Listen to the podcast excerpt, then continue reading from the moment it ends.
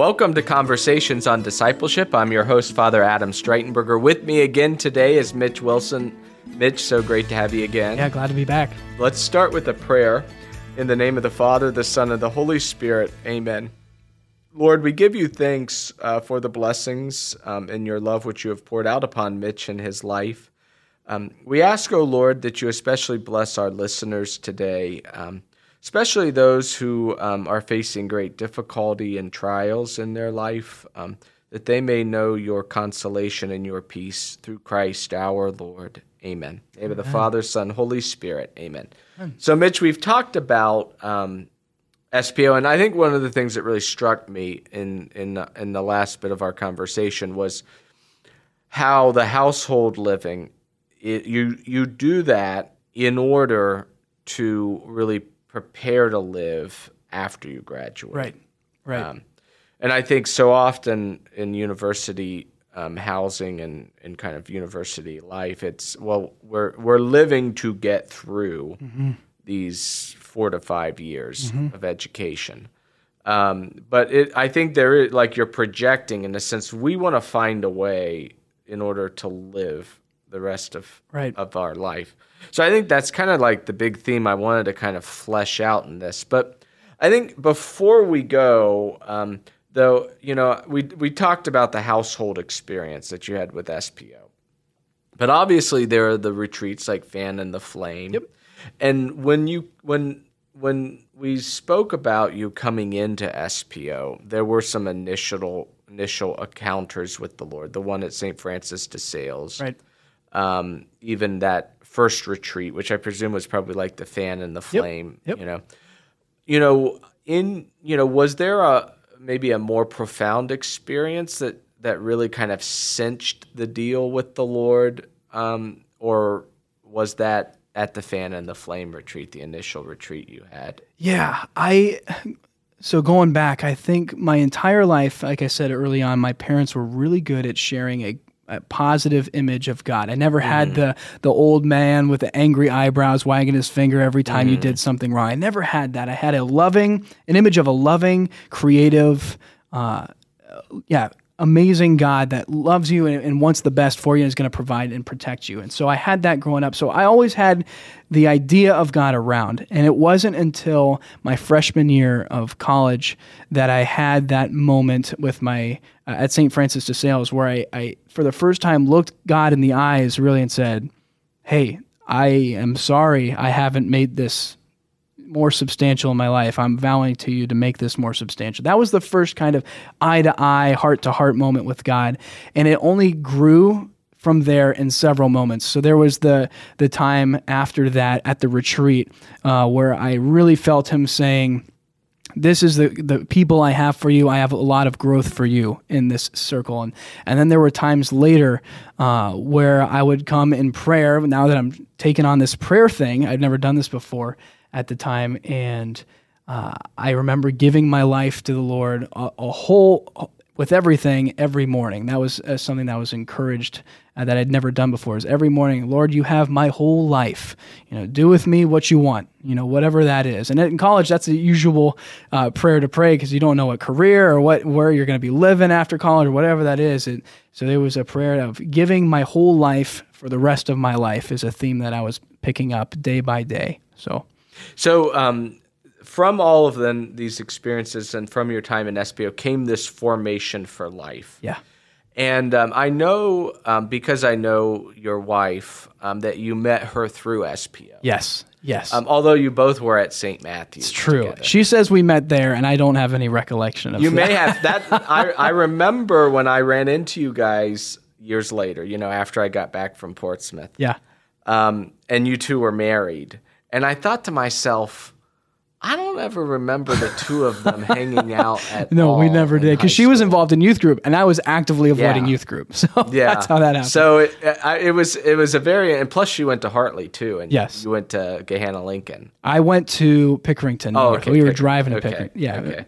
So I, I, I was kind of surprised by that, but so SPO has not just brought you to the Lord, but he also brought you a SPO brought you a wife. That is a fact. That is a fact. So how did you meet Laura through yeah. SPO? So she was too cool to be in household, which was great. Whoa. She made which made her way more attractive. No, she uh, was involved in the formation program. So outside of just the people living in household, SPO also has a greater formation program. So they're the ones that are also in small groups and at events and things like that, just not living in household. So she was involved in that. So I'd see her from time to time. And in this time of me joining SPO, I remember when I first came into household, I was getting out of a very not so great relationship I had in high school and I was broken and wounded from that. And I, taking it to prayer and talking to my friends, I knew I needed some time to heal away from relationships and spend some time with my, my new brothers and with the Lord. And so, me and a few other guys committed to a, a dating fast for uh, an X amount of time. And we were investing that into growing in a relationship with the Lord, with each other, and all for mission. You know, let's, let's make the Lord's presence known at Ohio State. Our dream was to make this campus known as a quote unquote Christian school. Even though it's not a Christian school, we wanted people to think of Ohio State and go, oh, there's a lot of zealous Christians at that school. That was what was driving us, you know? And uh, so we took that time, and it was amazing. I'd never experienced so much growth as a man, as a disciple in that time. And as that was ending, I'm sprinting, you know, towards the Lord. And at one point, I look over, you know, spiritually, and there's this woman that's also sprinting towards the Lord. And I say, hey, we should try doing this together. And so right after that, we uh, we started dating, and uh, we dated for about a year or so. And uh, I just gotten familiar. We were friends first. I gotten familiar with her through the through the community, and then right after graduation, got engaged, and six months later married, and here we are, five almost five years later. Yeah. So excellent, excellent. Well, and and I think what. Um, you know, so part of SPO's um, contribution to your life, I think, is really this healing from the old relationships Yeah. of your life to kind but also I think positively teaching you absolutely. how to relate to women. Yeah. Um, and I, I, I, I see that as one of the great values. You know, we talk about community, which especially household Sure. in, instills that SPO offers. But there's also really, I think, this proper relationship of man to woman and vice versa Yeah. that SPO kind of builds into those that go through formation. Yeah. D- I mean, did you see that contribution? I mean, ultimately, you as a husband now is possible because of your experience with Absolutely. SPO. Oh, I absolutely saw that. was one of the more attractive things about this community is the the freedom and the the the lightness that comes with a culture that's not focused and pressured on hooking up or finding somebody to hang out with or when you're talking to a girl you're not pressured of thinking constantly of is this girl like oh, should i date this girl? There's just such a freedom of being brothers and sisters having mutual respect and trust there that it's just so much more peaceful. Uh, I, I can't tell you the amount of times that i've been uh, in a college environment where that's one of the main pain points and stressors is I can't talk to a guy or a girl and not know if they're like trying to figure out if is this going to be a future relationship? There's just that pressure there. And so to come into a community and know that hey we're all running after the lord and trust his plan.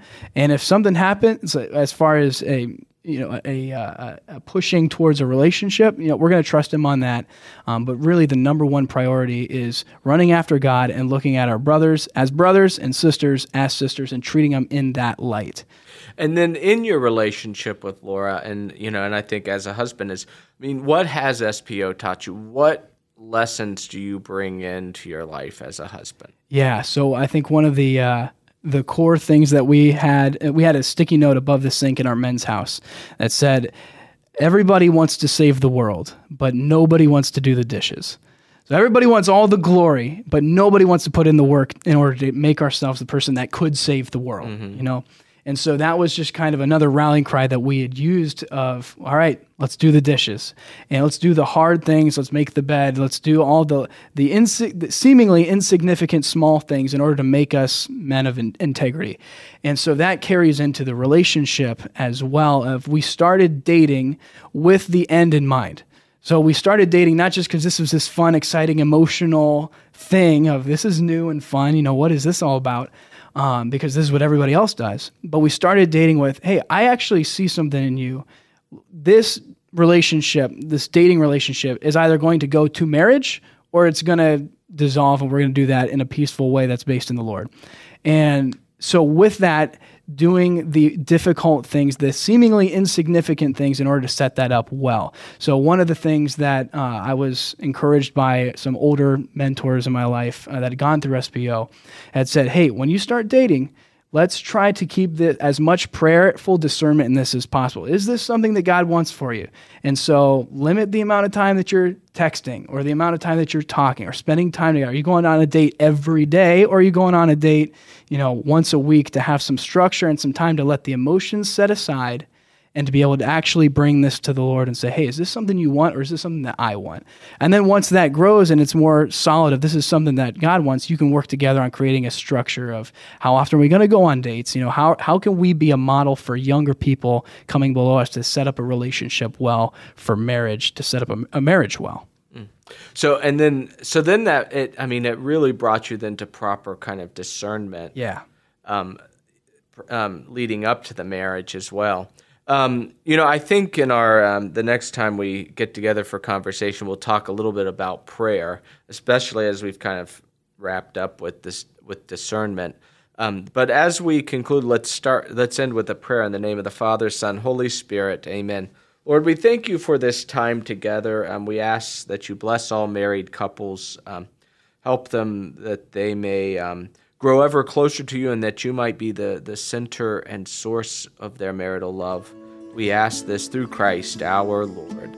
Amen. And you've been listening to Conversations on Discipleship. I'm your host, Father Adam Streitenberger. With me today has been Mitch Wilson, and until next time, peace and all good.